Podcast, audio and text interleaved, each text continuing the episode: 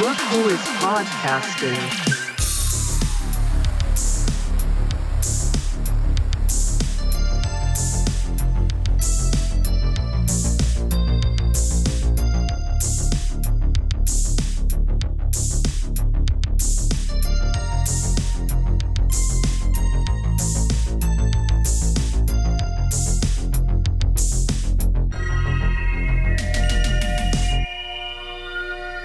Jimmy, Happy New Year's. Happy New Year. Yeah, we're back. Uh, well, we're, we're back. We say that a lot lately, don't we? We're back. we like saying that. I know, we're like um, just you know, wearing out Arnie's famous catchphrase to everybody. well, this is at least the first episode that we recorded for 2024. How was your New Year's, man? it was good. I, I went down to the park. I saw Regurgitator.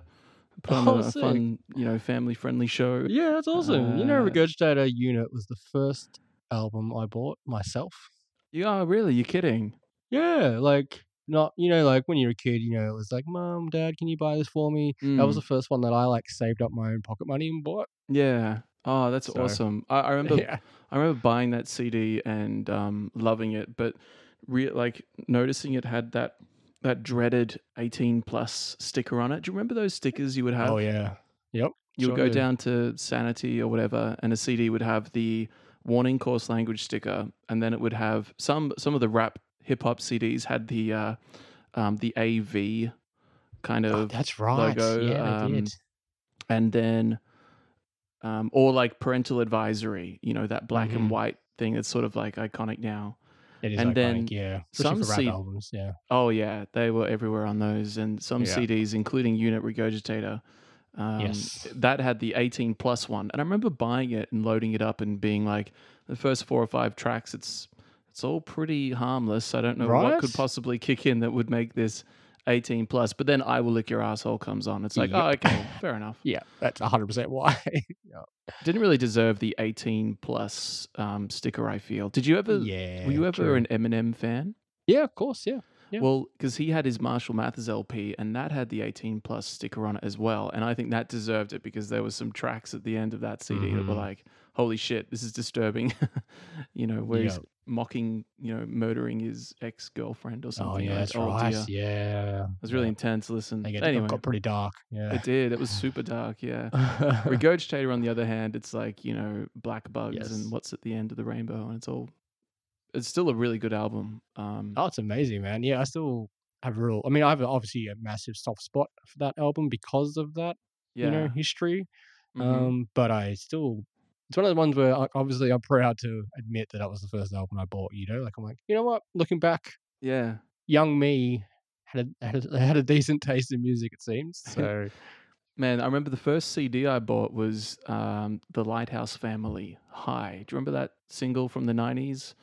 No, what it's is- like "For we are gonna be oh my god, yes. Yeah. flying high." So that was my first single. That's not as much of like I don't get many kudos for that one. I think, but I um, mean, you know, that's not the worst. not the worst. Uh, but I think I had bought Spider a Spiderbait album as well. Oh, sick. Okay. So one. that Props for redeemed that me a little bit. Yes. And then I was time. really big into the Offspring. So the Offspring were like Oh, some of cool. the first. I bought their back catalog. You know, um, saving up my pennies for an- another Offspring CD.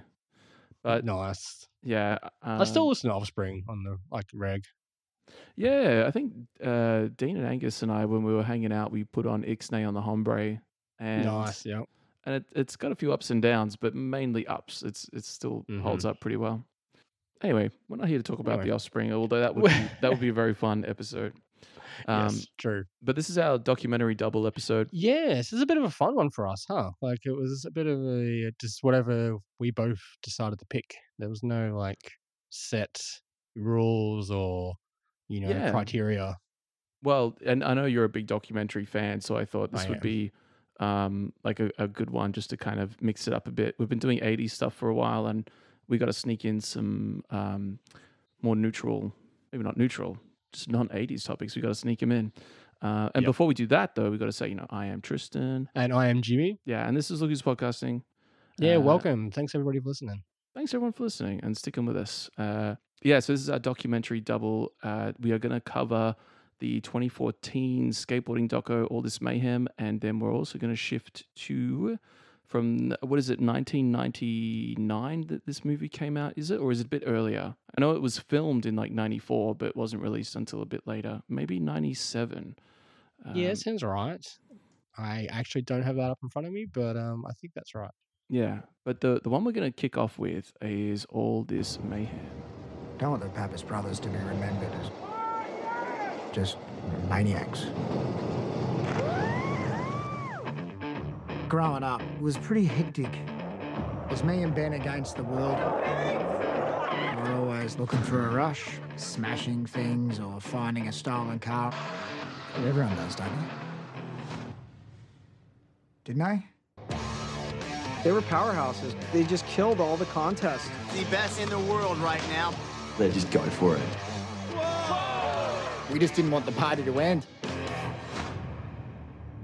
What are you going to do when you're young, on top of the world? Mushrooms. Ice. Cocaine. There was a mound of it. It looked like Scarface. Yeah, it was party time. You gotta stop doing that. Yeah, so I thought we chatted, I think maybe briefly in the Christmas episode. Um, I was very tired that episode. I can't really remember what happened, but um, Mhm. I think uh, we talked a little bit about what our plans for the documentary double were going to be. Um, and I was saying about how could have, you know, could have easily have chosen a, you know, Errol Morris classic or, you know, Mm. like a Thin Blue Line or something, you know, many will talk about and discuss in you know documentary film school classes.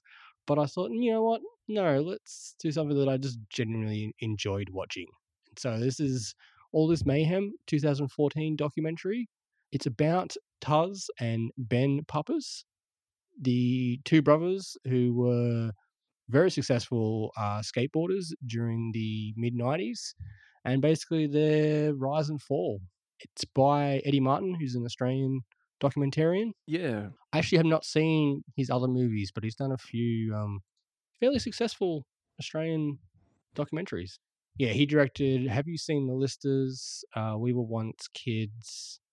Um, haven't. and Firefront, which is I think came out last year, and it's about the um, those terrible fires we had a couple of years back.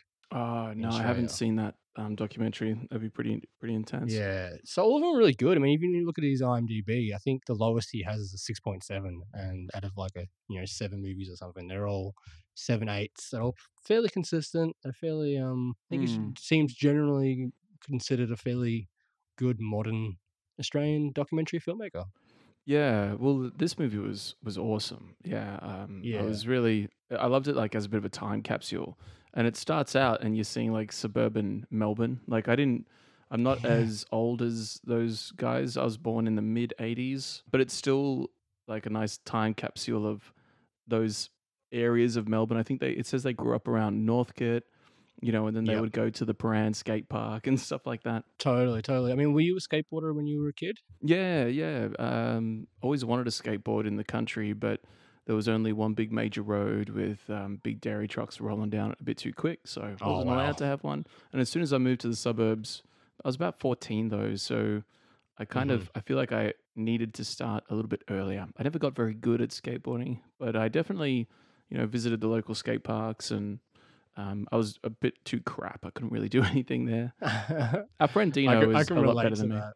Oh yes, actually, yeah. Shout out to Dino, our good mate and listener of this podcast. Who's uh yeah, he's he's quite good and he's kept it up, which I'm wish I could say the same. I uh, also was a bit of a skater growing up, but um I I think I was okay, but I was never um I didn't have the um the guts. I guess I didn't have I didn't have Yeah. that pain threshold. Oh yeah, so yeah. for me, it was like the older I got, the more I was like, you know, I could try those that set of stairs, or I could not and avoid getting a broken leg or something. And so I would just, as the years went on, I just went like, ah, you know what, I'm, I mostly just cruised around. It was more like transportation than it was for um doing tricks or anything. Yeah. Oh, it it, Uh, it definitely is like mind over matter when you're rolling up to a set of stairs and you have to, yeah, you know, you have to do the do the thing to get you to the bottom safely. I was I was bailed out. I could never, um, you know, build up the guts to just go for it. You know, Yeah, whi- oh, which is something they say in this movie constantly is Mhm. that you sort of disregard pain or you disregard consequence. You just have to. What does he say? He's got a term for it, like barnsying it, when you just it, yeah. are gonna go for broke no matter what. And Absolutely. Yeah.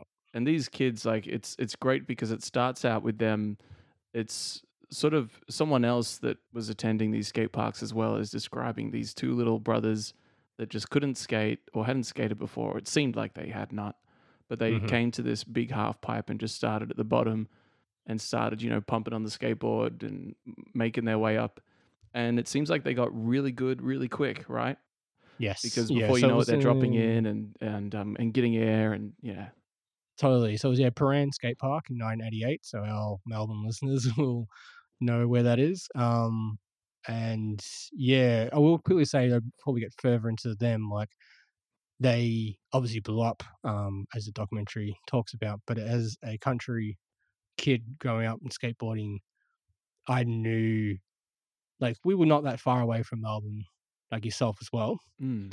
Uh, even though we're in the country, but it was still I knew people who knew them oh really and and they would be like, oh, you know, and people would just talk about like you know like Mm. about them, like they were just kind of like folk heroes to many kids growing up skateboarding in Australia, especially in like Melbourne or rural areas. Oh, for sure, Um, yeah. That I was sort of like, oh my god, you know, like you know, I saw Ben and or I saw Tas here, and it was like they Mm. talk about you know like going back to his house and they would just watch skateboard videos all day long um Yeah. like that reminded me of mates i knew growing up and that you know we would do the same thing Oh, that know, like- definitely reminded me of um, what me and my friends would do. You know, go out for a skate and then Yep. go home. Or before you would skate, you would watch skate videos to pump you up. Like there was that, you know, Yeah. the flip sorry tape got done a lot. There was a a- and a lot of like shitty Australian tapes because you go to the skate shop and you would find you know kind of like the discount bin oh my god yeah of these skateboarding videos. But some of Yeah. those tapes, like despite having low quality, would have some really great Australian skateboarders, um, like doing wild shit. oh totally But not as not as crazy as like the impact that it seems that these two brothers had on the Australian skateboarding scene. Because at this point, like in the early '90s, Mhm. there is um, and, like there's no way near the same level of technicality in tricks today No. that you see like you know the wild shit that happens in street skating these days.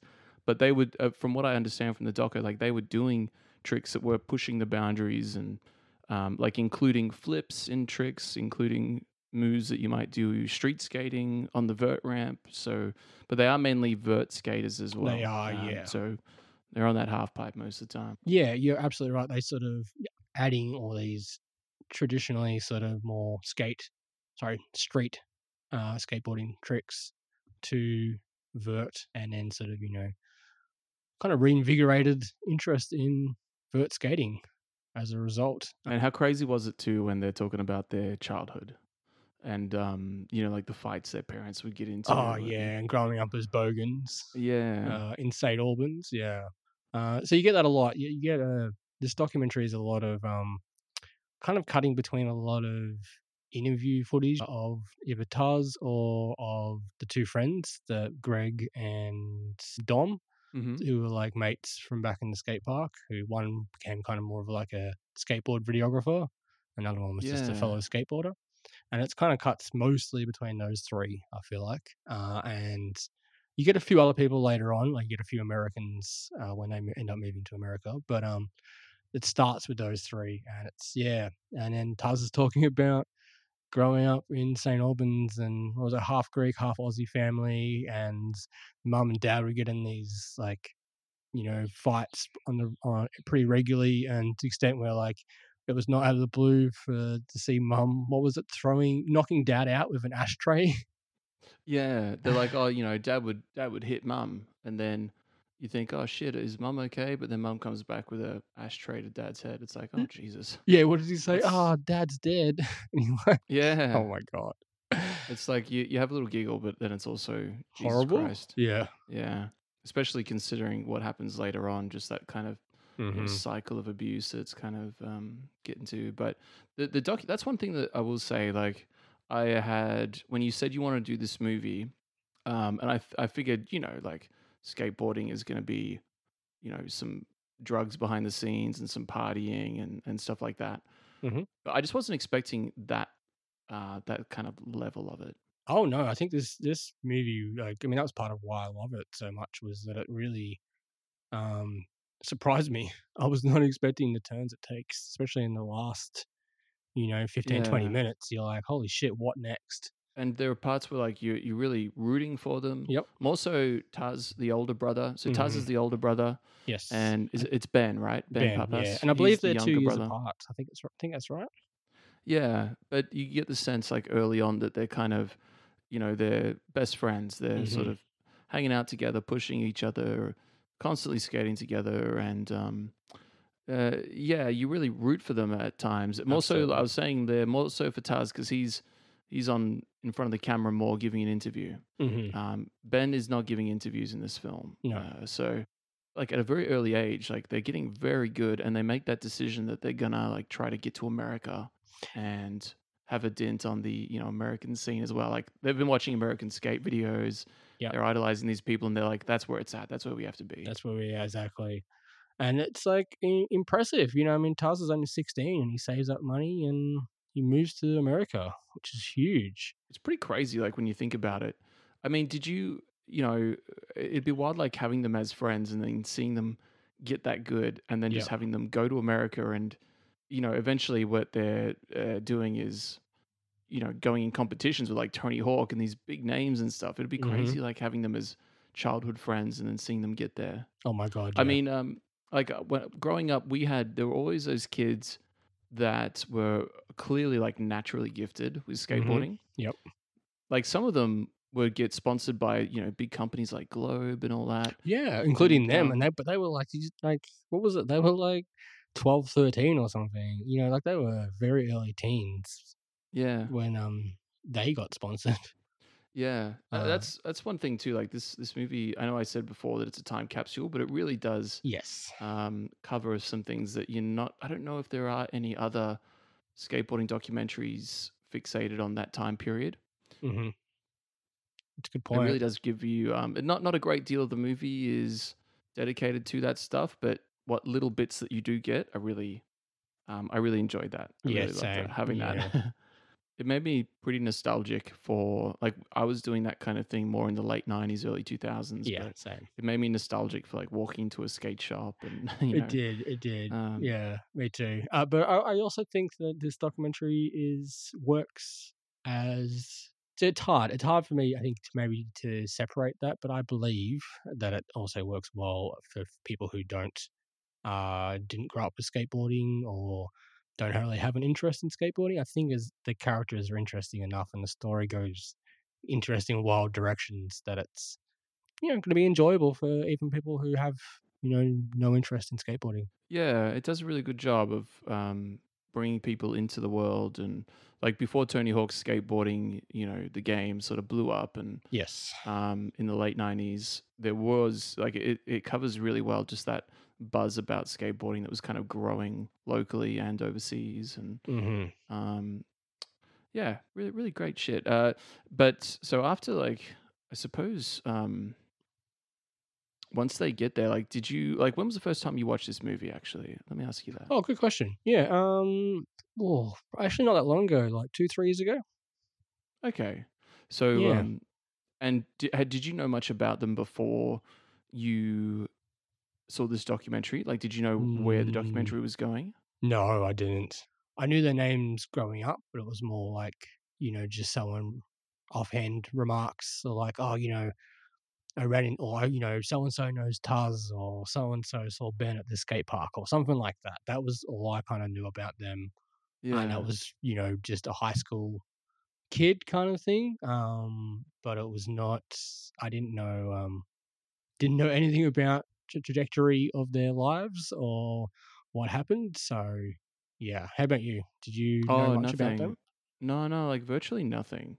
I knew them by name alone, and I didn't like. I wasn't into. Um, I wasn't following like individual skateboarders at all growing up.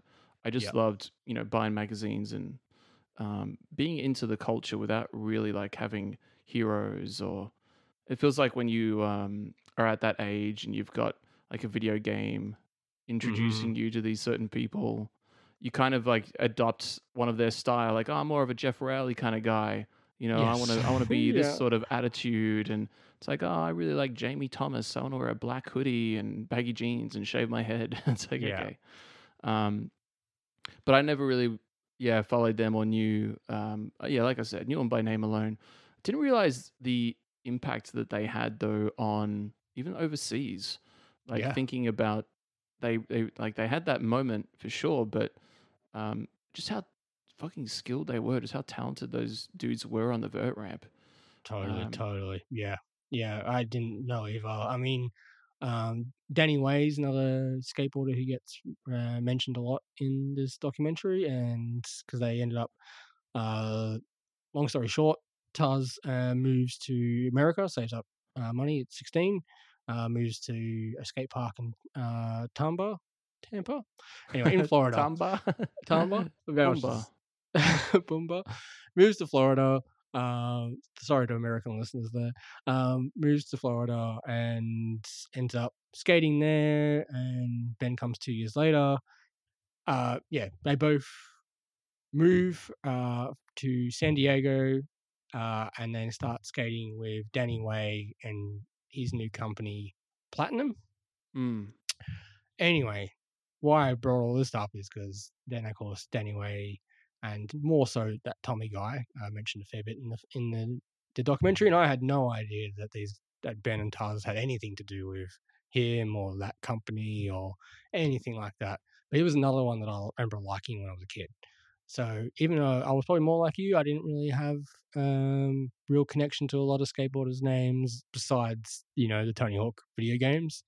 Yeah. Um, but it was I just remember like looking at other friends like magazines or things like that and being like, holy shit, especially with Danny Way doing those ridiculous massive ramp like where you jumped out of like he didn't he jump out of a helicopter once into a into a skate ramp?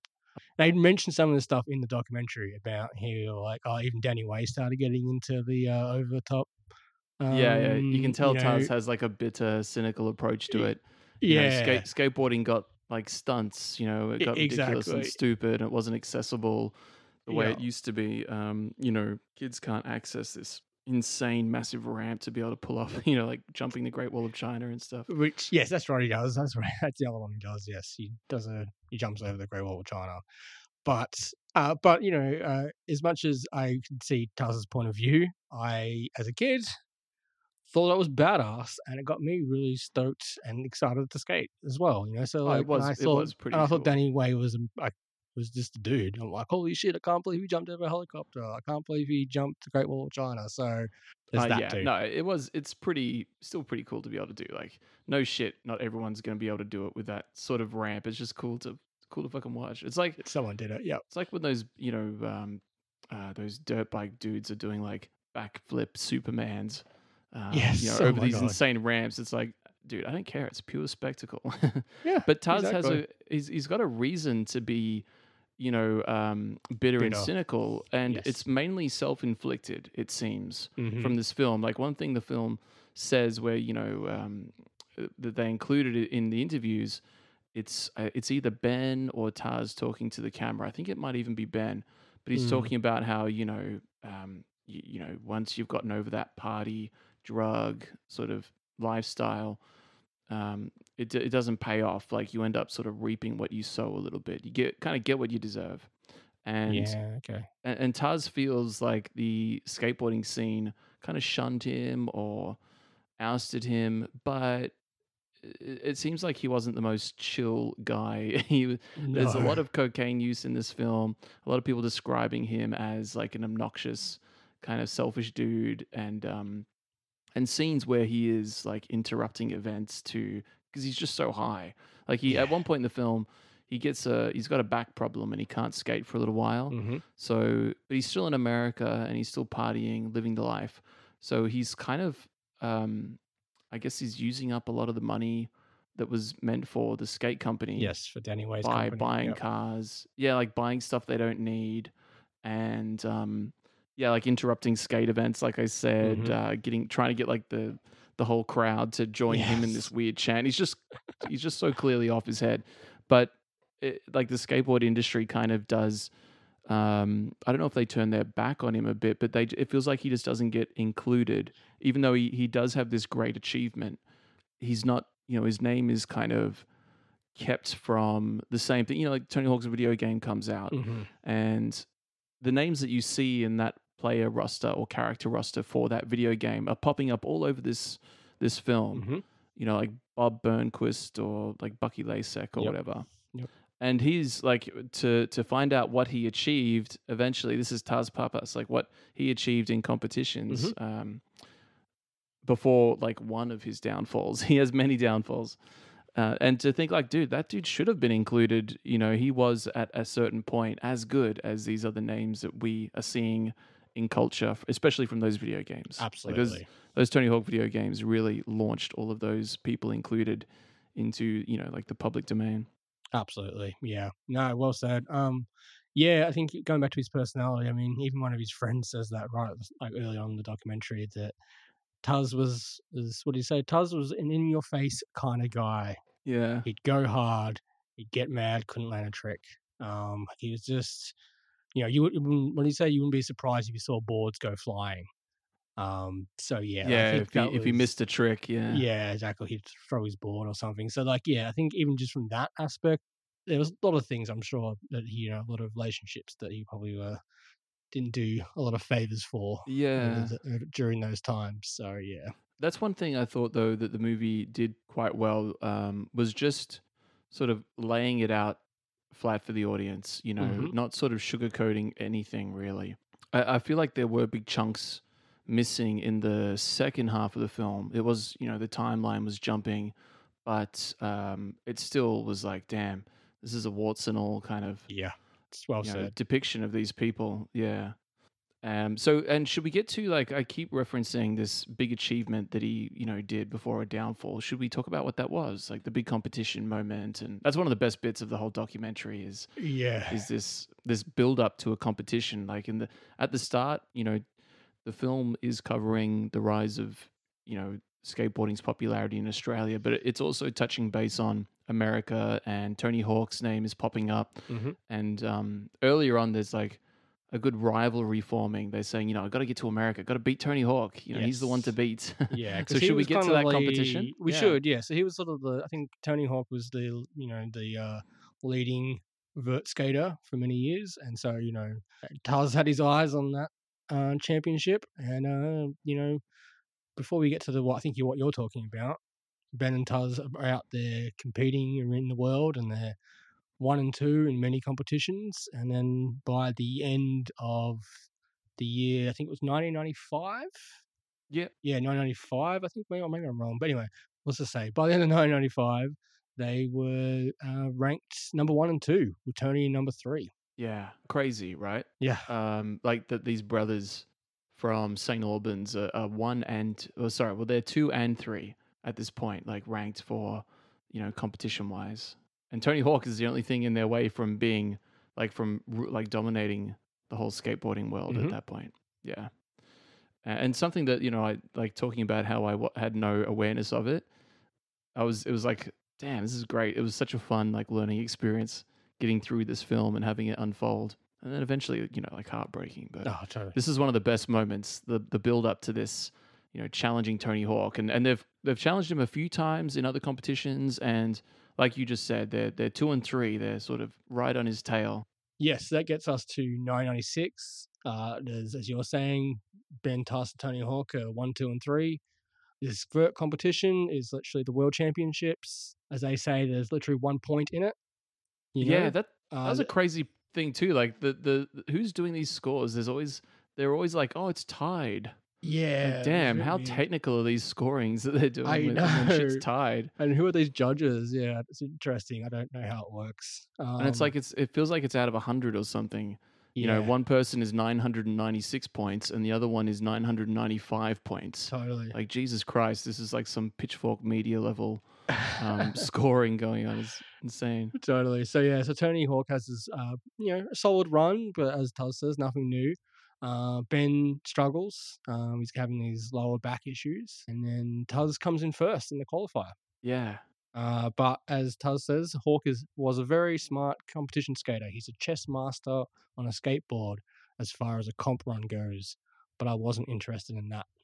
So Tas ends up breaking his rib doing a 720. Yeah, he like he bails at, at, at the last trick of the run, doesn't Yeah. he? Kind of stacks on Um, the pipe and, and he says at that moment I knew I had broken a rib. It's like, oh Jesus. Yeah, it looked pretty gnarly. But he thought it, he thought his run was over. He was like, Well, that's okay. What's it? Because he has this, he has this amazing first run. Yeah, and he's like, you know, sweet, you know, um, first in the qualifiers. Like, all right, sweet.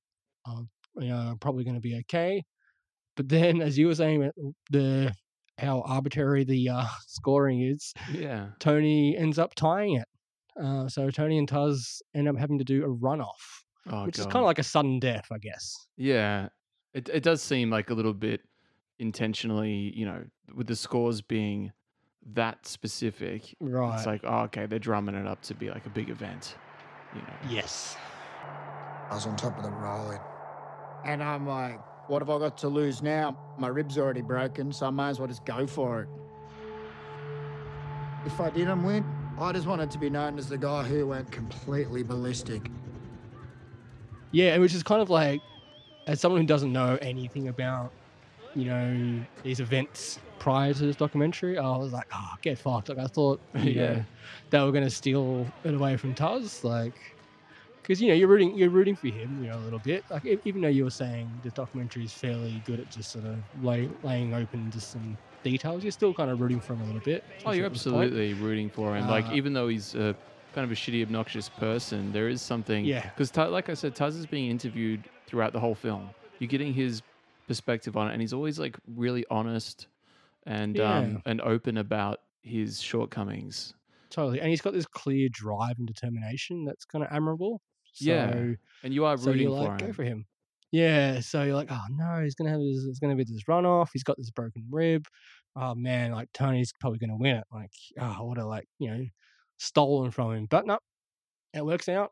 Yeah. Taz has a great run, even though you know have been intense to skate with a broken rib, but he does it, and he becomes bewildered. Uh, becomes the uh, world champion. Well,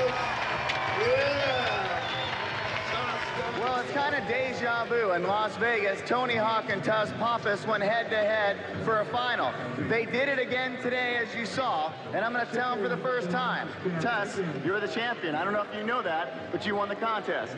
Did I? Nah. You won the contest. You serious? Yes, you did. Nah. Well, kind of an unbelievable reaction. That moment's really fun, yeah, where the interviewer is talking to him. He's like, You won. He's like, No, I didn't. Yourself. He's just very funny. yeah. And then after that, uh, you know, they, they have this moment where it's like, Oh, Tony Hawk came up and he was all like, Oh, I should have won. And then they um Yeah. they, they get quite upset with him and, and tell him to fuck off.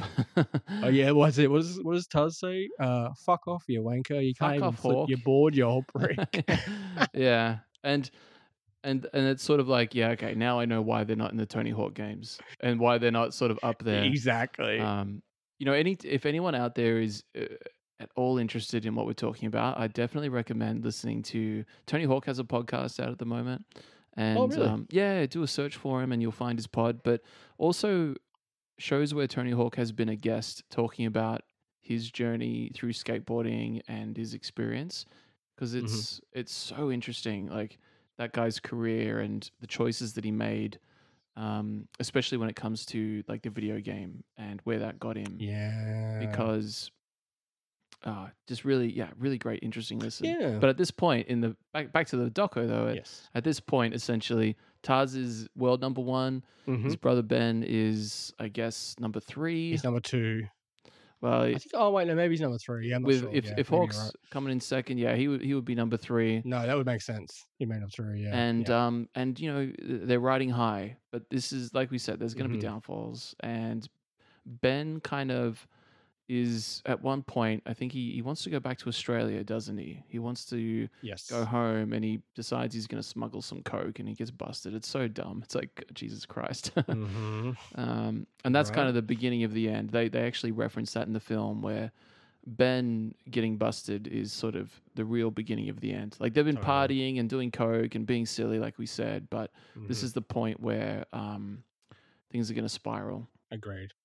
Okay, so yeah, at this point, yeah, Ben's busted for smuggling coke. Does he go to jail? Yeah, he gets arrested at Melbourne Airport um, with 100 grams in his sole of his shoe. Oh, it's so And as a result, he won't be allowed back into the United States. yeah, Yeah. Um, I can't remember if he got jail time though, but yeah, he definitely um, ruined his career. yeah, and and one thing is like he's never, like you said, he's never going to be able to come back to the U.S. Yeah. And Taz is like lamenting on that. You know, uh, it was me and him against the world. Now it's just me. There's no one else here that's got my back. He feels like, like we were saying before, he feels like the skateboarding scene. He's kind of a bit of a, um, a bit of an outcast at this point due to his behavior and Mhm. you know burning bridges, things like that. His skateboard company that he was affiliated with is going under. There's no cash left. Stuff like Yep. that. Now, and now he's just feeling worse. But he, um, he, I think he goes on like a bit of a bender and is in recovery. Meets a woman. He falls in love and he has a kid. And you're like, oh man, Taz is doing well. He's now got this drive to, you know, provide for his kid and do really well. And he's like, I'm just gonna, you know, get back into skating. And you're like, yeah, fuck yeah, go Taz. Yeah. And um, at this point, we cut back to the aftermath of like Ben's life back in Australia, and he's not having a good time.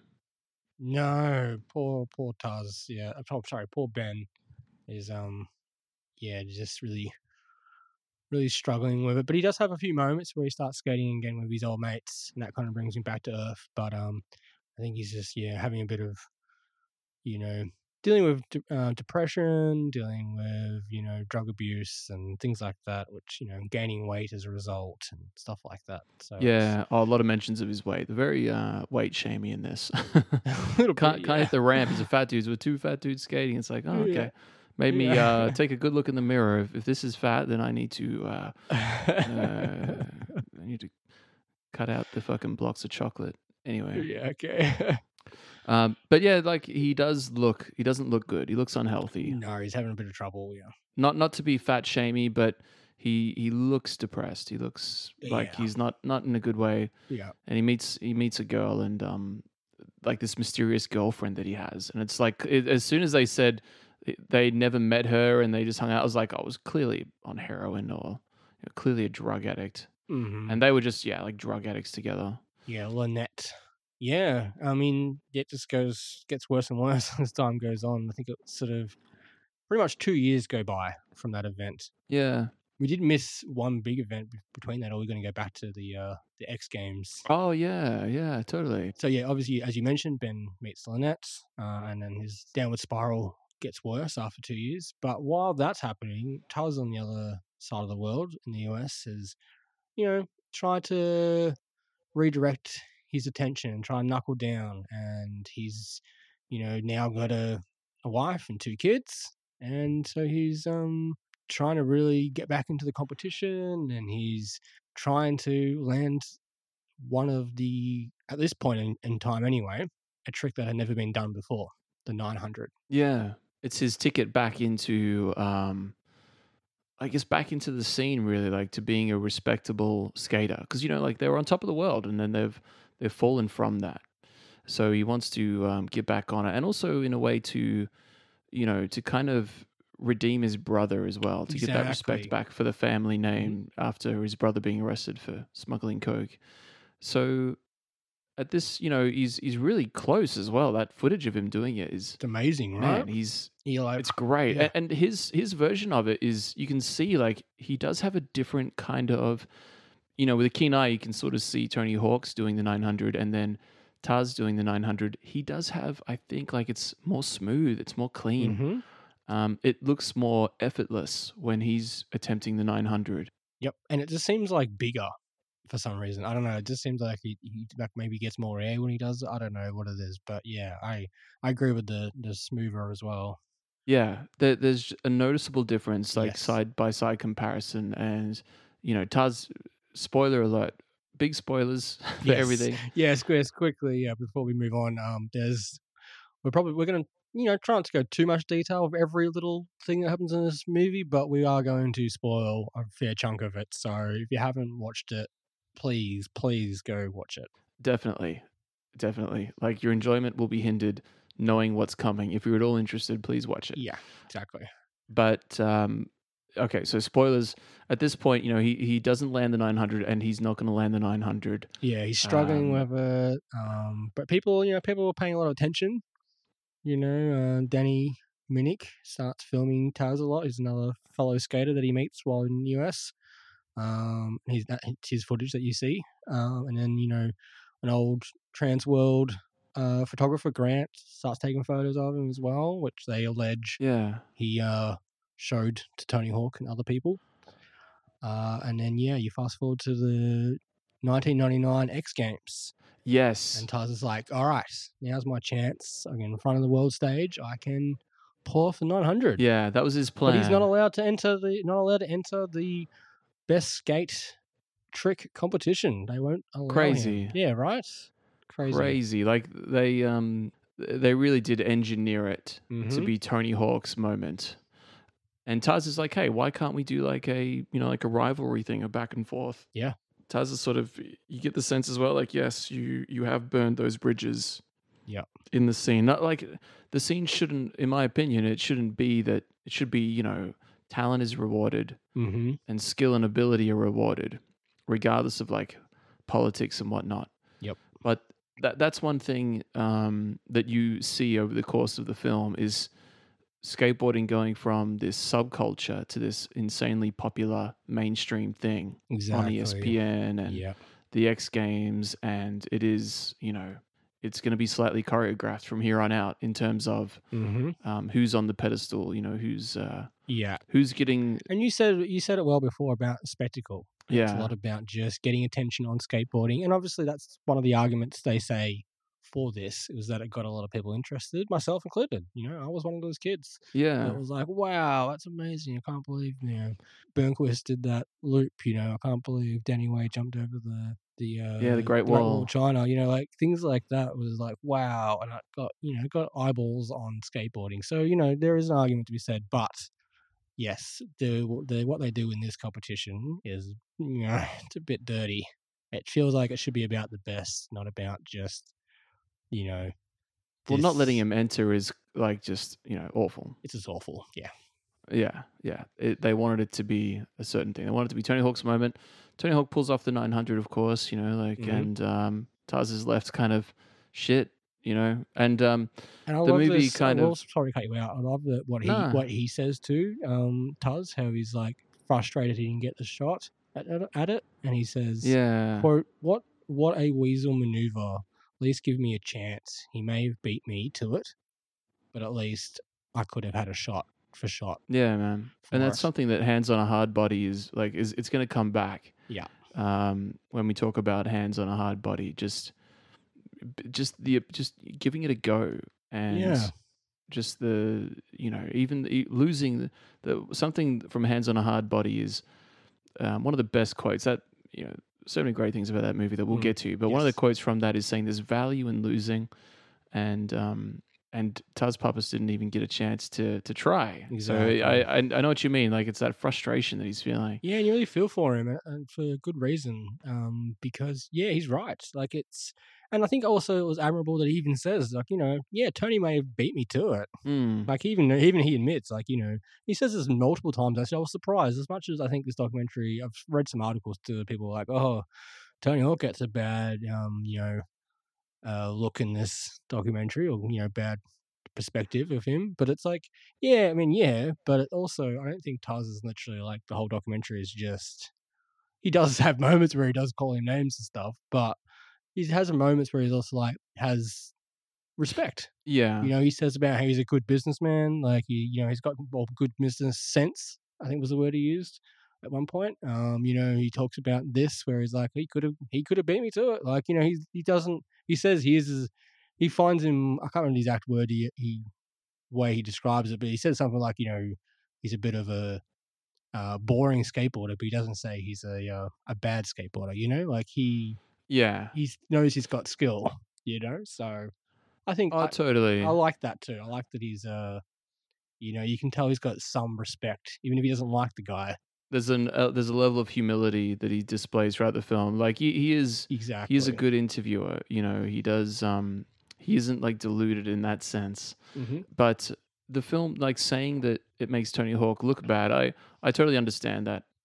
But I also, you know, the like that line from the film about reaping what you sow, like it really does feel like Yeah. you, Taz, you, he didn't get a shot at it, and it's kind of like from his own making a little bit. Yeah. I know I was just saying a moment ago that it should be based on skill, regardless of politics, but you know that's sort of the world isn't fair. You know, like he did put himself into that corner a little bit Mm-hmm. um, with his behavior and sort of his drug use, and um, anyway, Yeah, it's very true. we're, we're we're getting to the you know what we're getting to the end here with this film but one of the things that really uh, upset me was you know like you're rooting for Taz and he's he's got kids now and he wants to hmm make money and do anything and then he says he you know he, he, he fucks up and there's like a domestic violence uh, thing he gets sent to jail for you know and the, Well, prior to that, I mean, he is, you know, obviously this competition doesn't go well, and he, you know, um, he's just had his second kid, and he's trying to do all these comps, so he can't get into these big comps. You know, he can't get into these X Games and stuff. You know, so he's doing a lot of these smaller skating events and yeah working his butt off basically. But to keep him going, keep him work through the pain, to keep him uh, awake, basically, he turns to ice, and then that what becomes like a something to you know help him through the day becomes a bender.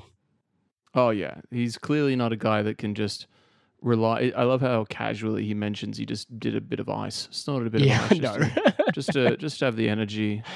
And no, um, well, shit, I'm high now. Why not just be high for the next five days? exactly. Because like, at yeah, first you're kind of like, okay, maybe I can see your logic for that, and then it's like, okay, you know. you can see some logic having a bit of ice. Just to, well, yeah. Well, at I mean, first you're like, oh, I mean, you know, I mean, it's kind of like the whole, uh, you know, um, cup of coffee. truck driver speed thing where you're like, well, you know, Yeah. it's probably not, it's not the best thing, but I can see where the truck driver's coming from of like, well, I need to get this thing to the other side of the country or whatever, so I'll Yeah, have this pill or whatever. But then it's like when he next, literally the next word is yeah. Then you know, oh, I'm Yeah. already awake. I might as well keep going. Like, oh, but oh, Taz, buddy, Oh, what are God, you doing? well, he's you know he goes to jail because he he hits his wife. yeah, And then, you know, like again, you're gonna just you're kind of gonna reap what you sow a little bit. You're gonna Yeah. go to jail. You're not, you know, not gonna be able to do the things you wanted to do. He, at, at some point, you know, we cut back to Ben mm-hmm. and that that girlfriend that he had is, you know, his life is just spiraling, and his girlfriend winds up is found dead. You know, like in in a river. And and Ben is eventually. Do you do you want to tell the audience what happens to Ben after his girlfriend is found dead? yeah, yeah. So, oh man, talking about like just shocking events one after the other. yeah the movie is not is it, it used to be kind of fun with everything and like it was tense with the tony hawk and and taz kind of you know one versus one thing and Yeah, the build yeah. up to that but after that the movie is pretty much it's going to get just more depressing Mm-hmm. with Yep. each you know passing thing that happens Totally, totally. So, you know, in Feb of 2007, obviously, which we talked about, Taz uh, assaults his wife, goes to prison for that, and finds out that he'll be deported back to Australia. Um, then in March, uh, Ben is down at the Prahran skate park hanging out with one of his old mates, Dom, Mhm. who uh, Dom asks him, "Hey, mate, where's your where's your board?" And then Ben's like, "I don't need my board anymore."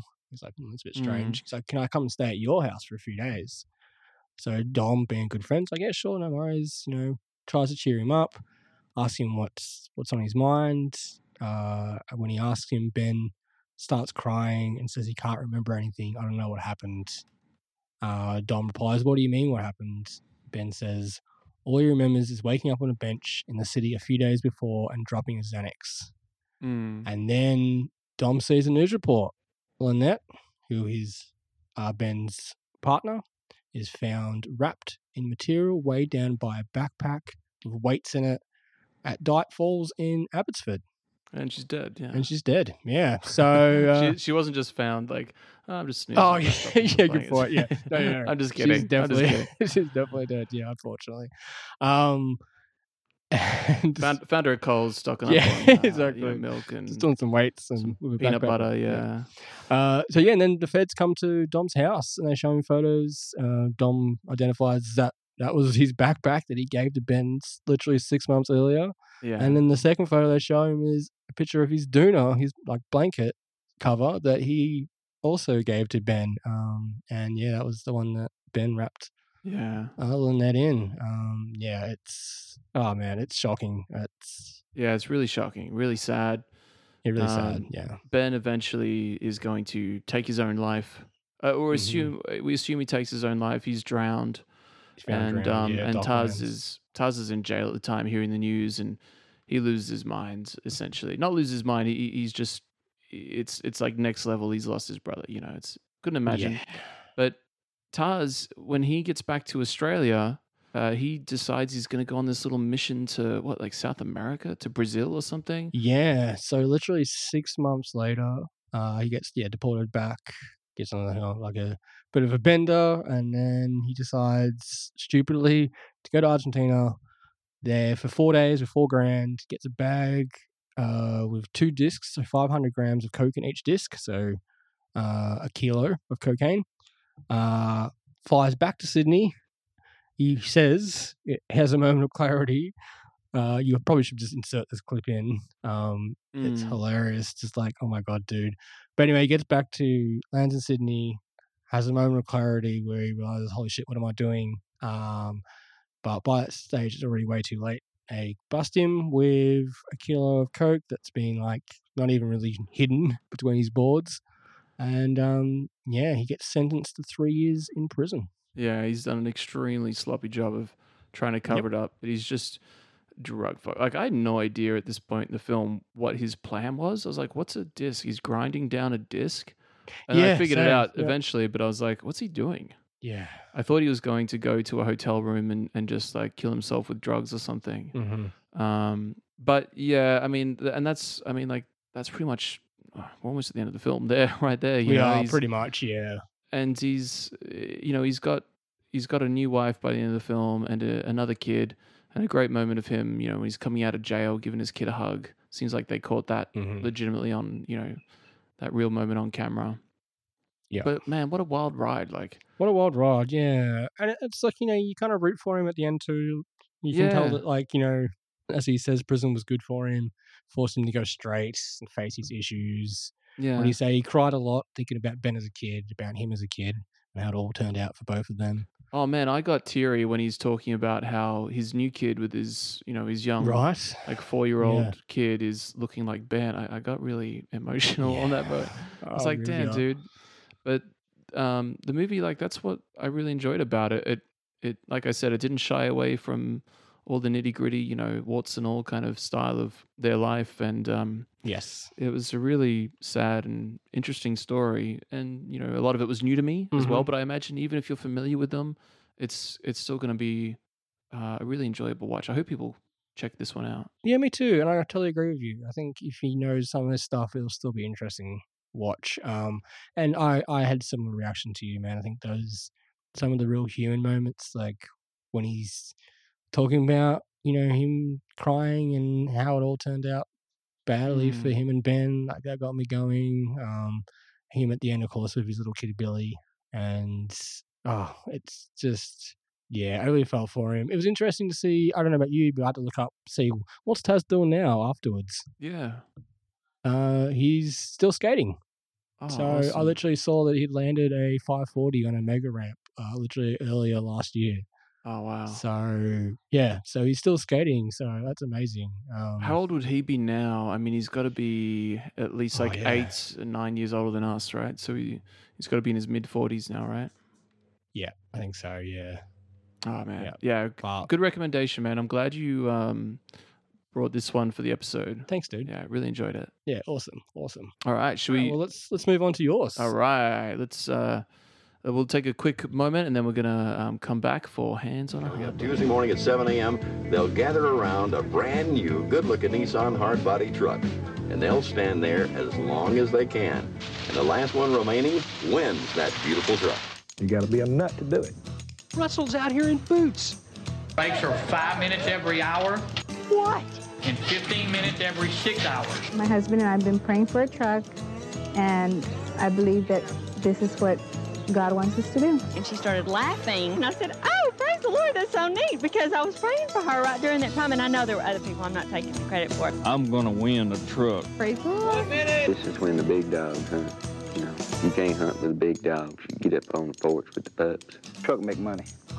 Cars don't make money. I can stay up about 101 hours without sleep. My feet's not hurting as bad. They've done got numb. My back's not hurting as bad. It's done got numb. I don't like being numb. Numb. I would compare it to uh, killing a deer the first time. First time you kill a really big animal. It's exhilarating. And you feel like you could jump to the moon. All right, so yeah, Hands on a Hard Body. This is a 1997 film uh, directed by S.R. Bindler. Oh, nice. Um, so this one is a movie that is about, you know, those competitions where people are like, you know, endure some physical torture to win something, you know, like Mhm. um, hold your Wii for a Nintendo Wii type of thing, where people are getting all sorts of medical problems. this is one of those. imagine. Yeah, it's based on in 1994 in Longview, Texas.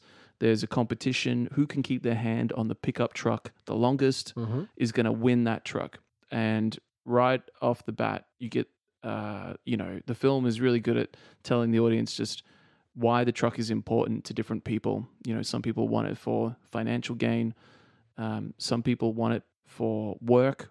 Um, some people have placed all their hopes and prayers on you know getting this truck. It means a lot to these people. Yeah, sure does. Yeah, I feel like a lot of these people really. That's part of one of its strengths in this movie is like you're like oh you really can really feel their struggle, their desire. Like you really root for these people. Like oh man, yeah, like you know these people will feel rightfully deserving. You know, I feel like if any, any of these people had won, I'd be like yeah, cool. You know, good for you. Yeah. Oh, absolutely. Like the characters that you get are really fun and really awesome. Yeah.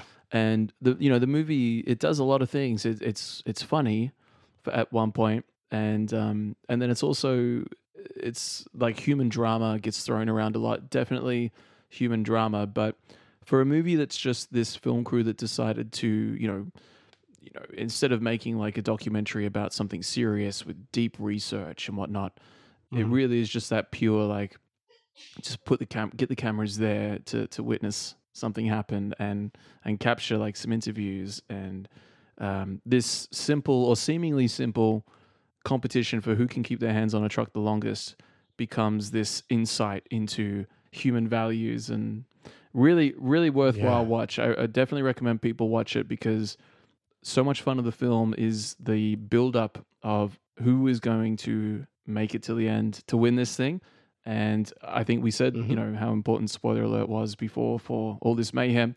It's extra important here, people. So Yeah, I agree. It's yeah, equally as important here for sure. Yeah, you can find this movie on yeah, archive.org. It's free if you want to find it. It's a bit of potato quality, but Oh, it's, it was kind of filmed with potato cameras. So you really, Yeah, good I got the archive.org version on my big TV. Didn't bother me at all, like the compression rates. So there's no excuses for this one, um, and it is highly recommended. The way I found out about this movie was video clips where Quentin Tarantino was re- um, recommending this documentary to people. It's like his go-to film recommendation, just for the average, you know, movie enjoyer. It's, it doesn't have to be the specific, hard to Oh, enjoy thing. It's just Okay. something anyone can get into. And um, and I've, Yeah, I've sort of done a similar thing. I enjoyed it so much that I'll just tell people if they're interested in docos or whatever, I'll just say, oh, you know, Yeah. it's a pretty amazing documentary. It's one of the best I've ever seen because it's sort of you know it, that's my personal preference too. But um, Mhm. um, it, I've never failed to have someone come back and tell me like, dude, that that was awesome. You know, everyone's enjoyed it that I've recommended it to. It's so easy to enjoy, I guess. I agree. I can't imagine anyone disliking this movie. Honestly, Oh, good. I'm glad you liked it. I, I, I was sorry. I meant to ask you what you thought of the movie, but yeah, no, you're right. You're you right. enjoyed yeah, it. I mean, it kind of goes without saying. this is what I'm kind of goes without saying that you know that I would enjoy this. I think because yeah, we talked about it briefly before. The characters are so interesting. The you know the the human element of you know trying to succeed in this yeah, you know arduous uh competition is really super interesting um yeah it's it's really well done it's just really well put together, uh, and yeah, you just it's wild. It's wild, wild how long it goes for. Yeah, too. Like, yeah. purely, purely like I just kept having holy shit moments where I was like, wait, twenty fifth hour, Yeah. wait. 28th hour like i'm like oh my god this is how long are these people going to be here for like it's it's nuts It man. starts at 7 a.m. on one day, and Yep. the um, it's going to go for 78 hours. And um, you meet all the different characters, and there's one guy called Benny. He won the same competition two years ago, Mhm. and he is a great interview. That guy. he is he's also a fan of highlander too which is great yeah, he loves Highlander. This reminds me of a movie I saw, Highlander. You know, he's saying there can be only one, of course. yeah He's a great interview though. He, He really is. comes out with some like deep insights into, you know, exactly uh, like what is making the documentary so enjoyable as well. Because you're getting Mhm. this great, like I said, this great build up to who's going to win, and then these great characters, but also just this insight into the bonds that are formed between these people and what it takes. This mental endurance, and you gotta you gotta maintain your sanity, and all these other great little snippet quotes. I imagine the filmmakers interviewing him were like, "This is incredible," because they keep cutting back Mhm. to him, uh, Yeah. his interviews throughout the course yep. of the competition. Oh yeah, and and some of the other characters too. Like, did you uh, did you have a favorite character? Uh, one of my favorites actually was Claire, who was she was one of the first to get knocked out. Yeah. Um, I think she was like twelfth hour or something. I think she might have been the second person to leave. Um, but I just I just loved her reaction. It was just like the interviewer was like, oh, you're asking her how how she was going, and she's like, yeah, I feel good. I'm amped up, but my back is killing me. And it just cracked me up. I'm like. I feel you, Claire. If I was there for 12 hours, my back would be killing me too. Dude, I, I I tried standing up just to watch this film. I was like, yeah, no, they're standing up. I can I can stand up for ninety minutes. I, I made it like twenty five minutes before I sat back down. yeah. I don't know how they were able to stand up for so long. Right? And um Oh my god. and like, you know, one of the fun parts of it is you've got this expert, Benny, like we said, he won two years before, and he's kind of, you know, judging and critiquing other people's choices. Like Mhm. one guy is eating his Snickers bars constantly. He's like, oh yeah, he's not gonna win. Oh yes. One guy's got boots on. He's like, yeah, he, he's he's not gonna win. Uh, and meanwhile, Benny is like smoking cigarettes, and it's like, well, I guess he, you know, he, he's gone the distance before, um, and he's kind of teaching some of his skills. He's got this protege named JD, and JD is the oldest contestant in the game. Yeah. Like, there's so many characters, and the movie does, you know, give you uh, great little snippets and bits of a lot of them. You get to know some of them quite well, and uh, yeah, Benny and JD become close friends. That that's one thing that I really loved about the documentary is that Mm.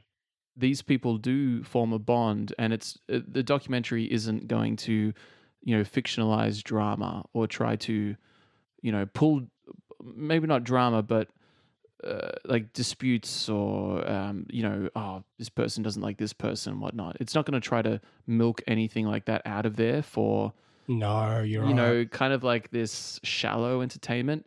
Oh, it's, it's not like more- a modern reality TV show. It's Oh god, Yeah. it's not like Real Housewives where everything is just an argument. It's it's it's much better though because they are forming these bonds Yeah. and um and talking about it, and you're like, damn man, like like competition is is touching on these really like humanistic uh, Yeah. things, which is kind of like some of the special sauce of this film. oh, I agree. I agree. Like when Paul comes along to support Norma after he gets Ah, knocked Paul out. Prince. Yeah, He's um, so wholesome, ah. and like at first I was like, "Ah, the dude is just into Angie. Angie is this beautiful young Yeah, woman, part yeah, of the competition." And it, and he's talking about you know the people standing next to you might be your best friend, and you'll never know it. It's like, damn, that's really insightful. And then Mhm. it cuts to him just with his hand over Angie. Angie might be looking a little bit like, "Oh, I don't know what to do with this guy." right. That's exactly what I thought. But no, then yeah, as it goes along, you're like actually, you know what? I think Paul's just he's the real deal. really He- sweet person. Yeah. he he comes back and he, he's referring to these people as his family.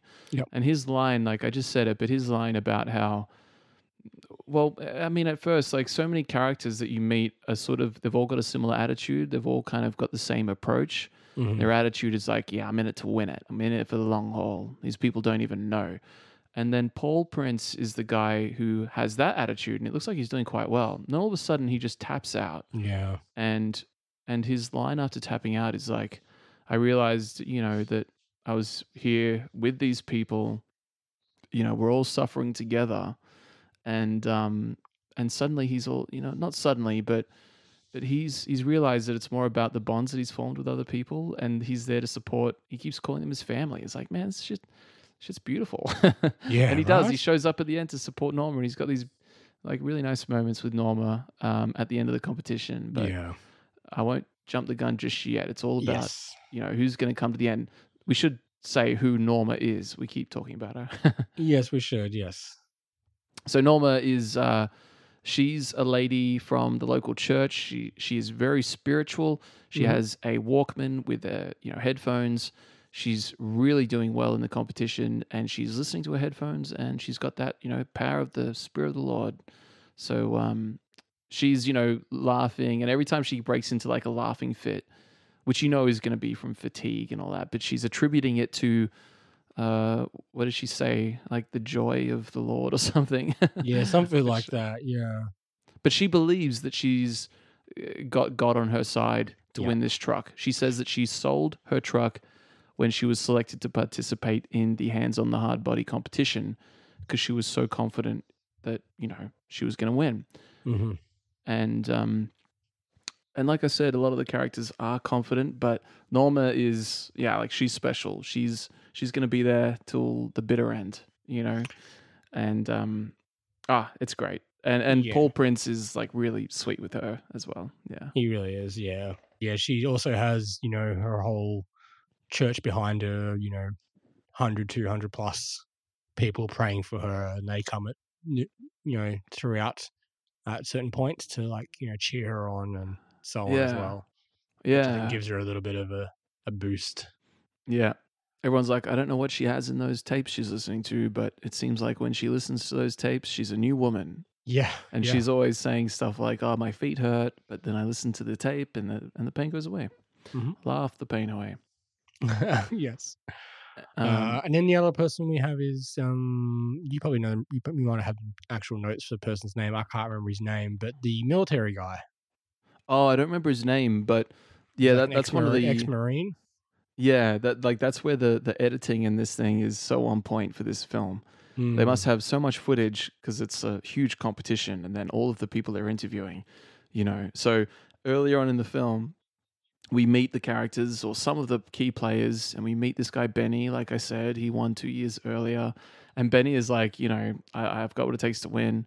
He's he's really like he seems kind of, he's not bragging or boasting. He he is very. It, it, feels like he has experienced something and he knows what he's getting into and he knows the the value in it. So it, it doesn't come across like he's bragging, but he's like, um, I know that I can probably go, you know, 80 hours. He went 87 hours last time when he won the truck, and he's like, I'm going to go tons more hours. I think the only person that could beat me at this point would be someone that's straight out of the Marine Corps because they've got that mentality. And then it cuts to this guy Mhm. you're talking about. He's like, Yeah, I just got out of the Marine Corps. and Yeah. um, how long But does the was go- I Marine Corps gonna- guy make it? Like what, 40 hours? He's not. Yeah. You know, yeah. I mean, you know, still decent. I mean, it's still more than as we just It's talked about before than we could. But um, yeah, you're right. He doesn't make it to the uh, final Yeah. final few. Oh, Um, yeah. But I did find it interesting. That was uh, not to talk to film school documentary class in this episode, but I will say that was the one moment that I noticed that the film uh, became more participatory rather than Mm. purely observational. Was when the we hear the documentarian ask the ex-serviceman which service he was in. Did you notice that? No, no. What did I miss? you, we you talked about the uh, marine ex marine guy. Uh, he talks that he was mentions that he was in the Marine Corps. He says it, and then the uh, we don't really hear it properly. Or he says it was in the service, sorry, and then the documentarian, you hear his voice over the interview say, "What service? What service were you in?" Mm. To which the uh, ex ex marine replies, "The Marine Corps." But Yeah. having that moment of the documentarian talk makes the film less a purely observational documentary because now suddenly the documentarian is part of the documentary. Oh, I know what you mean. Yeah. Yeah. I, I mean, like they're always It's very putting a mic tiny. in people's it's face, not, and it's not a criticism. It's more just like a. It was like a little. Oh, that's interesting. Like to have that included. That they didn't just, you know, They were trying to like cut around that. clue him in, like, dude, you, you have to, you know, if this guy doesn't mention that he's in the Marine Corps, we're, you know, we're not going to be able to set it up the way we want Yes, to. Yes, exactly. So it's like just, hey, hey, bro, which which one were you in again? Oh, the Marine Corps. yeah, Ah, funny. And just that we talked about this a little bit in the um, uh, what was the episode? The uh, the gaming one. Now I'm forgetting the name. Um, King of the, Kong. Uh, King of Kong. Thank you. How could I forget the name? Um, but we talked about King of Kong about um, just you know, a little bit about documentary filmmaking and that whole like what's real and all that kind of stuff. Yeah. Uh, oh, and so King of Kong is a wild one because uh, that, that whole thing that you're talking about, it turns out the behind the scenes were even crazier than Exactly, and so not not what they presented, but much much wilder. You know. yeah, and so this is just one. This is just a small moment where it feels a little constructed. Hmm. Is in that moment, but other than that, it's it's. I mean, they say. I think I was reading somewhere it's something like it's an absurd amount of hours of docu of footage that they've basically cut down Oh, totally. to make yeah. this. Uh, and so yeah, again, not a criticism of the film, just more of a like a, a little observation that I made of like, huh, that's interesting that they Yeah. kept that in so that you, as you mentioned, so they could construct that little link there. Oh yeah, and I don't I don't mind that kind of thing. Like the guy, if the guy really was in the Marine Corps, it's it's it's really just like the audience needs to know that he was Yeah. in the Marine Corps because Benny has said the only dude that can that he thinks is going to be able to beat him is that. Is and it- it's just that fun little editing moment. There are so Yes, many fun moments Yep. like that. 100%. Like your favorite character that says they have a bad back, and Yes. um, yeah. you know, just cutting to things where it's, um, you know, referencing people having poor choice in the foods they're going to eat, and then cutting to people eating hamburgers on their breaks. Mhm. And um, Yeah. oh man, uh, yeah, hey, some great should some great editing in this in this documentary. We should mention as well one of the other um, main competitors that's going to get in the top final four Yep. is a young lady named Kelly. And she's, you know, got the right shoes. She's got the right Yes, that's right, diet, yes. meal choices on her breaks. So she's doing all the right things. And she says, um, I, I don't think anyone old is going to be able to win it. It's a young person's game. Mm-hmm. And which is interesting because the other guy, like we mentioned, JD before, Yep. uh, he's the oldest contestant in the game. And Benny is, you know, he's a bit older as well. Like he's over middle age, that's for sure. And a lot of the young people do tap out pretty bloody quick. It's um, Yeah. Even the meth head couple, like there's this one Yes, lady named Janice. Janice. Yeah. she's got no front or you know no teeth in her bloody mouth. I, I Uh-huh. assume from doing years of drug abuse, and even she can't stay awake for you know like two days. She she goes off in a huff because she's claiming that people are taking their hands off the truck and Mhm. the cameras are seeing it, but the judges aren't. And she's she goes off in a huff like, nope, uh, um, she can't deal with it anymore. And then there's a shot of this young woman Kelly that I mentioned saying, you know, oh yeah, people are definitely doing it. Um, you know, we're seeing people do this, this, and this, and then it just cuts. The next moment we get is the judges clarifying a rule, and and Kelly is just taking both hands off the truck and demonstrating, oh, can I do this? And they're like, yeah, sure. But then she puts her hand back on, and the camera catches it all. It's all like you know, Yeah. the film makes a point to show like, oh, we just caught it on camera. None of the other contestants or judges pick it up either. So, um, like jumping ahead a little bit, Kelly is eventually going to get into the final four. Kelly should have been out, you know, like 30 hours prior. She like people are taking their hand off the truck. Janice has a reason to be upset. Um, I'm going all over the place here. I'm sorry, but while we're on Janice, can we talk about her very supportive Husband? Um, husband. I can't Yes, remember his name, but he pops on. He pops into the camera. He's got no teeth either.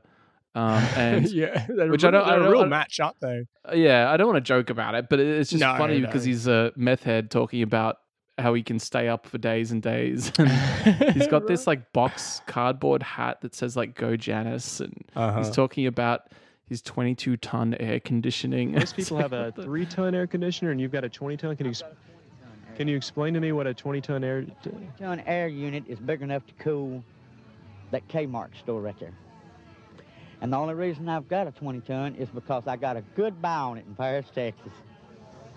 A store went out of business and it was a brand new unit, and they just practically gave it to me. And I said, well, this sort of cooled my house, but I didn't know it would bring it down to 12 below zero. But we did find out real quick it would. but he seems like a very supportive guy. You know, Yeah, right. they've got the kids there as well, and they're saying, you know, go Janice, and Oh my god, I'm happy you brought Oh, him up. That whole bit where he talks about his 20 ton air conditioner that he bought from Paris, Texas. Wink, wink, nudge, nudge to a prior episode. oh, really? I missed him saying he bought it in Paris, Texas. Yeah, I was like, oh my god, what? Um, yeah, Oh, it he's was, great. It was he was just great. Yeah, he was just a real character. Yeah, yeah. That that like there's so many. We're we're not going to be able to cover them all, of course. No. But like the film is giving nice moments Well, to another to one I a will quickly them. say is the stuntman guy. Oh yeah, which one is the stuntman guy again? Yeah, he's the. Is he uh, the like dude wearing boots, cowboy boots? No, no, he's like the redhead dude. Sort of. He also looks like he could maybe have had a little run, a little bit of partying with drugs in the past. The younger dudes. Oh. Oh, the young. Oh yeah, like with orange hair, like Yeah. dyed orange hair. Yeah. Yeah, yeah. He. Oh, yeah. Yeah. and I um, mean, so he- many of these young people are just they're just tapping out early, But but, the- I they're mean, still to be making it fair, like thirty something. Well, he drops out in the thirtieth hour. I've got a few notes of when people drop out here. Um, I mean, Janice makes it to thirty-six hours.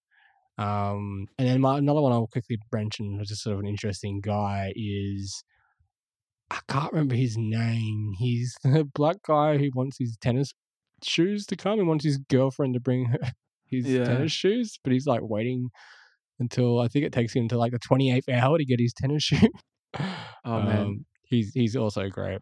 Um, yeah, there's so many there's so many great characters in this. Um, It, it reminded me a lot of um, like I recently watched Nashville, the Robert Altman film. Have you ever seen that movie? Yeah. Uh, no, I haven't actually. No, it's I've been on my watch list forever. Me too. It was on my watch list for a, a very, very long time, and I finally got around to it like just after the new year, maybe, or right before.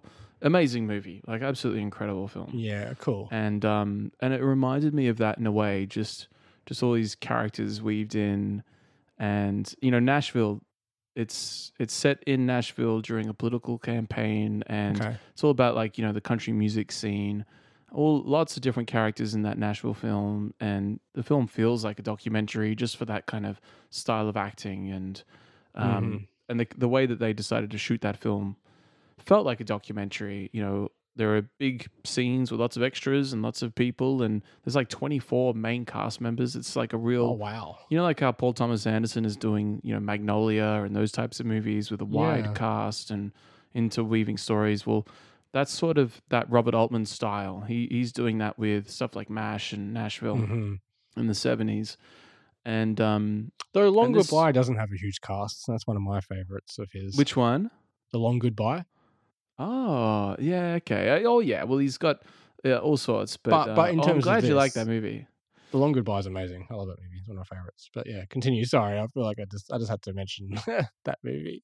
No, dude, no, it's all good. I, I'd love you to watch Nashville though. I think you would really love it. I think I would and too. um and that movie is doing it reminded me heavily of that because Yeah. that that film is kind of just catching this very like realistic kind of day in the life of style thing yeah. and this movie is doing the exact same thing like multiple people's it's it's like this kind of unique it's not it's not a subculture it's just like a culture in this texas town you know the importance of what a truck means to these people Mhm. and you know you get like the fun little radio snippets you get those in nashville too of course you Oh, know it's all wow. scripted in nashville but it's always you know like radio moments and things like that uh, so it gave me like big vibes and then when i was looking it up i Yeah, I saw gonna- that I was hoping you were going to get here. Yeah, continue.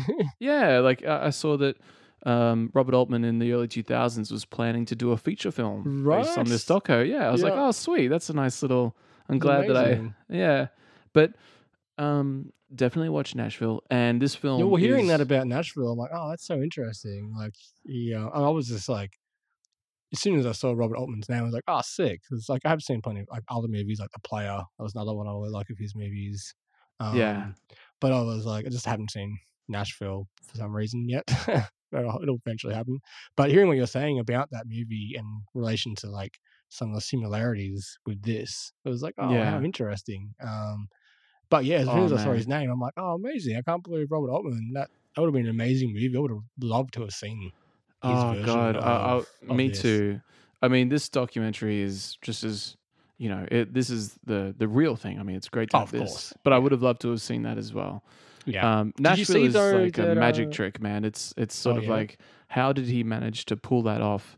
He apparently shot just hours and hours and hours. He had so much footage Oh, that he shot for that film, and he condensed it into an almost three-hour movie. But apparently, he had so much footage he could have made, or he was planning to do like a um, like a TV series out of all the Oh, extra footage he had. Because there's so many characters, and he would just shoot everything, and then Wow. hey, if you get in the movie, you get in the movie. But you know, uh, insane film wow, as well. Really loved it. for the seventies. Yeah, yeah. Like holy shit. Um, but the way he, well, I, you know, I won't keep talking about Nashville on the No, pod, fair but Uh, it just I will reminded say, me of it in the sense that it it sort of used that small like kind of culture of of you know mixed group of people in this Yeah. sort of very like location based culture, I guess. Like in Texas, it's important to have a truck. In Nashville, it's you know Mhm. being a country music star and the country music scene is so you know um, sort of linked in with the culture.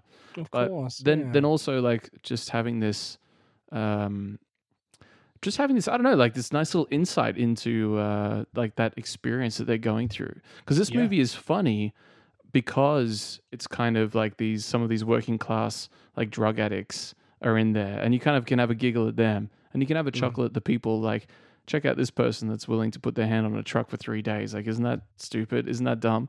But like Benny says in one of his, his interviews, it's it's sort of like it's not about the truck anymore. It's about um, uh, he can't explain it as well, but it's sort of like this joint experience that they're having with these other people, like watching So- these people that you become friends with, like watching them suffer, and um and like the exhilaration that you get from when somebody drops out, and then also just the strong bonds you're forming with them. And like I said that quote before during the All This Mayhem section, where it was the value in losing because it means that you tried, you know, you put yourself out there, even though you might get hurt. He's saying like it's teaching you these human values. It's like it's just an amazing um like this movie is also like pulling a nice little magic trick, like just like Nashville. It's kind of it's almost effortlessly touching on these things like that I imagine documentary filmmakers would just, you know, it's like a gold mine. Yeah, In sure. in like the most unexpected of places, you know? Yep. Yep. That makes a lot of sense. Yeah. Um, speaking of like adaptations, though, did you see that they made a uh, Broadway musical? Oh yeah, I actually in researching it, I, I saw it and then I forgot to do any notes on it. Did you get like Well, from what I gather, it, it played. It was 2013. I think it was only for what was it? Playing 28 previews and 28 performances. Yeah. Uh, but the musical received three Tony Award nominations. So Oh, wow. there you go. That's pretty cool.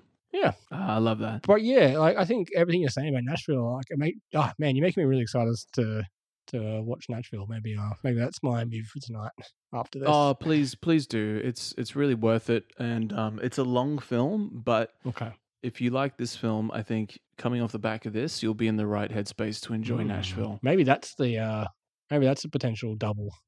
As much as I uh obviously want everybody to go see all this mayhem, uh maybe um if you're feeling for if you feel like maybe not two two docos, maybe a doco and a live action, maybe uh Hands on a Hard Body and Nashville's the uh, a good double feature. Oh yeah, I, I'd, I'm in full support of anybody watching that movie, and I'm late to the party. There might be people out there kind of pulling their hair out, going, "Yeah, no shit, it's a great movie." Yeah, but um, yeah, um, we should do more '70s movies though. We should. And yeah, I mean, We there's should. a reason it's been on my watch list forever because I have, as you were just hinting at, but Yeah. many people, many people know, I've mentioned and talked about and uh, rave about Nashville over the years. And so it's been one of those movies that, that I've been meaning to get around to for a long time. Yeah. Oh, good. I hope you do watch it. When you do, well, let's let's have a chat about it. All right, sounds good. Um, but like this film, should we? Um, I'm thinking like, do we spoil the the way the film plays out, or should we? I think like, have we given people enough information to to say like, oh, just just go watch this movie. It's out there. Should Well, we to spoil it, or should we leave it to people to enjoy? Because I imagine people aren't gonna push pause on the podcast and go watch it, but they really should. I know we- have a habit of spoiling movies. We did it with this. We did it with all this mayhem just before, and I honestly strongly urge people to go watch it rather than hear us spoil it. But um, I'm happy. I'm happy for either way, man. Up to you. Use your pick. So if you All right, if I- you like to keep it a secret, then uh, feel free because yeah, I mean, it is is important that people watch it. Oh yeah, I mean, if you at all are interested in documentaries, or even if you're just a casual, you know, um, movie watcher and you just want a recommendation for you know tonight, definitely Yeah. find it any way you can. Like if you have the ability to chuck, you know, the the browser, internet browser on your TV, it's free on archive.org. Like I said, Yeah, I love that. That's amazing. Um, there's so many great movies on archive.org. There it's is, silly, yeah. but um, but I, I reckon let's not spoil it. I think we've Okay. given people enough information to set up like why they would enjoy it and you know what the the general gist of it. But Mhm. I think in all this mayhem, we were kind of running through like what happens to these people. But in this one, so much of the film is based on the idea of like so much of the enjoyment is what who is going to win this truck. Yeah, true. the Um, competition itself. Yeah. Yeah, yeah. Uh, so all this mayhem can still be enjoyed knowing what happens to those characters. I think Hands on Mhm. a Hard Body is much, much better going in uh, more blind. Yeah.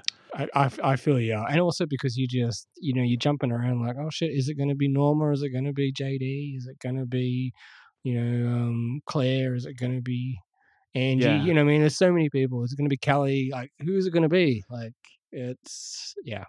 We've Um, given little spoilers on. We know, have, I so we've obviously before, told- like Kelly's we- in the top four, but that's okay. Yeah, and Does, Janice as well. We know that, but there's still a, quite a few we've mentioned that you don't know what's going to happen to them. So yeah, it's really I- I- unpredictable. It's very unpredictable. Yes.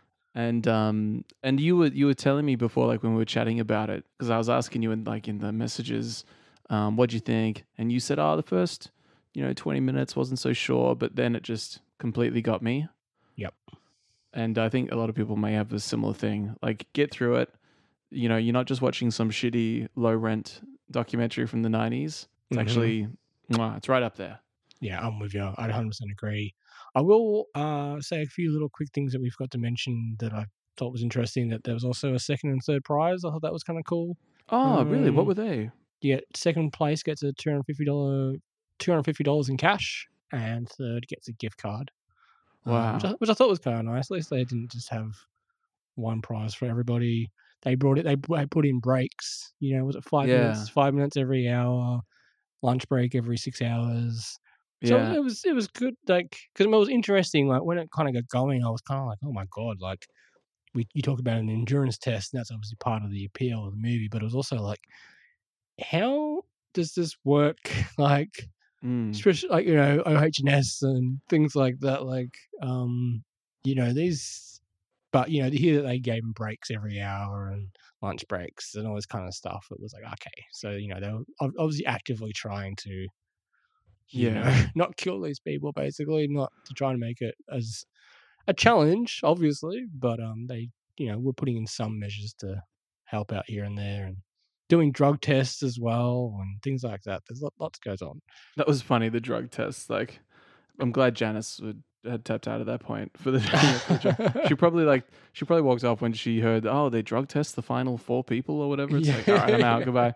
But um, yeah, totally. I mean, I, I still think they do want these people to, you know, go hard. Like they've got Oh, of course. Radio I mean, coming in to do thing. promotions Yeah. for the car dealership and all that. But um, speaking of OH&S issues, I was watching a video with the an interview with the filmmakers much much later, like 2010 or whatever, and they were saying in 2005 the competition. I think it was the last year for the competition. Don't quote me on any of this, but Hmm. somebody, one of the contestants in 2005, you know, in the you know in the middle of the whole endurance test, walked Yeah. into the Kmart that's next to the dealership because the dealership is right next to a Kmart. They keep Mhm. saying that, but he walked into the Kmart and bought a shotgun and killed himself. Wow. So um, or, or shot himself. You know. So they're like, okay, uh, no more hands on a hard body. It's done. Yeah, fair. What's I was gonna ask? It's so funny because I was gonna ask you, are they still doing it? Because yeah, that that mental endurance is it's something else. Like you know, people are buddy. People are seeing things. They're probably hearing things. Yeah. I mean, there's moments there where you're just like you were talking about Norma and getting hyped up by her uh, cassette tapes. Um, I was like, and and you know, laughing and that, and I'm like, these people look so crazy at moments where they're just you know, Oh, delirious. laughing and totally delirious. Yeah, yeah. I mean, have you ever have you ever been up for 24 or 48, 72 hours? Any Yeah. like, several day thing? Yeah, I have. Um, when I was traveling and I couldn't sleep on a plane, Right. like I got on a plane at you know seven p.m. at night, and then you know the next morning in another country, and then stayed out all Mhm. that night because I was jet lagged. My sleep schedule was off, and then the whole next day, and so I've I've done like forty eight hours awake, and I've done. Um, I got into video games, like video game design. Yeah. and um, I'd always wanted to do video game design, but I couldn't get my head around the coding. And then I remember one year I found a program that I still use, and it was more. You didn't have to know full coding. You could just know game logic and still Okay. know a little bit of maths and stuff, but you didn't have to like, you know, code things in and you know, oh, this awful thing. But when I discovered that uh, program and I had you know ideas, and I I remember staying up till you know the sun came up, and I was Mhm. up all all night just doing it because I was just so like riding that high of I love that. feeling creative and doing it. But I remember specifically on like day two of staying up all night, and you know, you know, have a few nap, uh, a few hours nap in the morning, but then Mhm. doing the process again. Like at five a.m., six a.m. when the sun's coming up, it feels like you're on drugs. It's literally. Yeah. Yeah. Uh, I felt like, man, I feel, I feel like I've taken illegal, you know, psychedelics or something. It's great. Oh no, totally. I, I was literally being you took the words out of my mouth. I remember doing that when I was in high school, going away on a you know several day camp with some mates, and two of us and stayed up for three days, and you know, yeah, it was. Yeah, we were both getting delirious at that point. You know, laughing about nothing. You know, just it was Yeah. that kind of stuff where I was like, yeah. So it was totally like we were high, but you know, I mean, we were you know fifteen year old, sixteen or something, and it's you know. Oh yeah, I mean, Um, I recommend it if if you're ever like, uh, you know, a creative person and just want to get into a different headspace without having to worry about, you know, drugs and all that. Just Yeah. stay up all night. It'll do this very similar thing, It's fair. or, it's or fair. at least it did for me. Yeah, but you can't. same, you, same. you So can't that's stay why I awake mean- that long. Like there are severe like medical repercussions from, you know, lack of sleep. And Yep. what is it like? That gray matter in your brain is just growing and never going away. Mm-hmm. So um, it really is like at one point, I think Benny, that guy that won years before, he's like, it's it's not so much an endurance test as it is like how long can you maintain your sanity. Yeah, and it's like yes, exactly. absolutely. How long can you? I mean, because these know, people. I, mean. I don't want to say how long because it's, but it's let's just say it's a wild amount. Like it's if you think forty eight hours is a lot, it's more than that. That's all I'm Oh saying. no, oh, eh I think I said earlier that it's like an eighty-hour competition, but Okay, the- well at one yeah, point, is. yeah, at one point, like at the 40 ish hour mark or something like that, Yeah. one of the characters says, Yeah, this is the halfway point. And you're like, Holy shit. Right? Yeah. oh, no. Yeah, that was one of the things that really took me. I mentioned a bit earlier that took me back was moments like that where it was like, Mm. wait a second. Uh, I mean, because Benny even says he wants to at one point he wants to break the world record of 102 hours, Oh, no. and oh, I'm no. like, we'll get fucked. Like, come on. well, I mean, they they can do it. Like some of these people are only tapping out because they've got um like they've gone numb in the foot or numb in Yeah. the ankle, things like that. But they are able to stay awake. Um, it, it, was insane to me just how how I don't know, like the the person Oh, that wins. Uh, well, you know what? I won't say anything. Actually, I'll cut that out. But um, yeah, man. I mean, that that's hands on a hard body. I, I really recommend. it. I'm glad you really enjoyed it too. I kind of knew that this would be um, right up your alley. Yeah, yeah, of course. I mean, it's just it's just a good documentary. I'm not surprised to hear that um Quentin Tarantino is also out there recommending it. Um, because yeah, it's it's a good one. Yeah, I mean, like I was saying before, it's um, it, it goes. It's not just the novelty of these people staying awake for this long and who's going to win and all that. It, I do No. want to stress that it, it's like you you get much more out of it, Exactly, and the struggles they've gone through together and all that kind of stuff. and you take something away from the film. Like all good movies, you know, you Yeah. you you feel better having watched it, man. It's such a good one. Yeah, well said. Yeah. Um. Hey, man. Hey, I want. Should we like also talk about some of our other favorite docos or or are we kind of at the end now? I think I think we're kind of at the end, but I think we Yeah. should um, definitely do more of these episodes. Uh, I mentioned some at the start that I could have picked. I've got plenty. I'm sure you have plenty as well. There's plenty of great documentaries out there. Yeah, man. Uh, it'd be cool to do another doco double at some point. I felt like I've ignored documentaries for some time, so I'd be more than happy to do another um, doco double coming up soon. Yeah. Um, and because yeah, like in thinking about it, I was like, oh, I know we did King of Kong, but there's so many Yes. that we um, that would be really fun to talk about, and I just want to watch more of them. So um, I got to make up for lost time having ignored them for so long. Uh, well, yeah, I- as you said earlier, I'm got a big um love for docos and uh, have plenty um that I uh, could highly recommend. So cool. I love that you're on board. I am, yeah, love it. Anyway, hey, thanks everyone for listening. This is Look Who's Podcasting, and um, you can find us on the internet, I believe. Yeah, chuck us a follow, chuck us a like. Sorry, don't- sorry, one second. My cat's interrupting me. Can you hear it? Get out of here, Alfie. I can't hear Alfie. Oh, okay. Oh, good. Um, Oh, now I can. Yeah, you go. hey, Alfie, say hi to everybody. Whoop, don't bite me. Um, yes, chuck us a uh, check us out on Instagram, um, or send us an email at lookwhospodcasting at gmail.com. Yeah. All right, everybody. thanks. Thanks everyone for listening. Bye. Bye.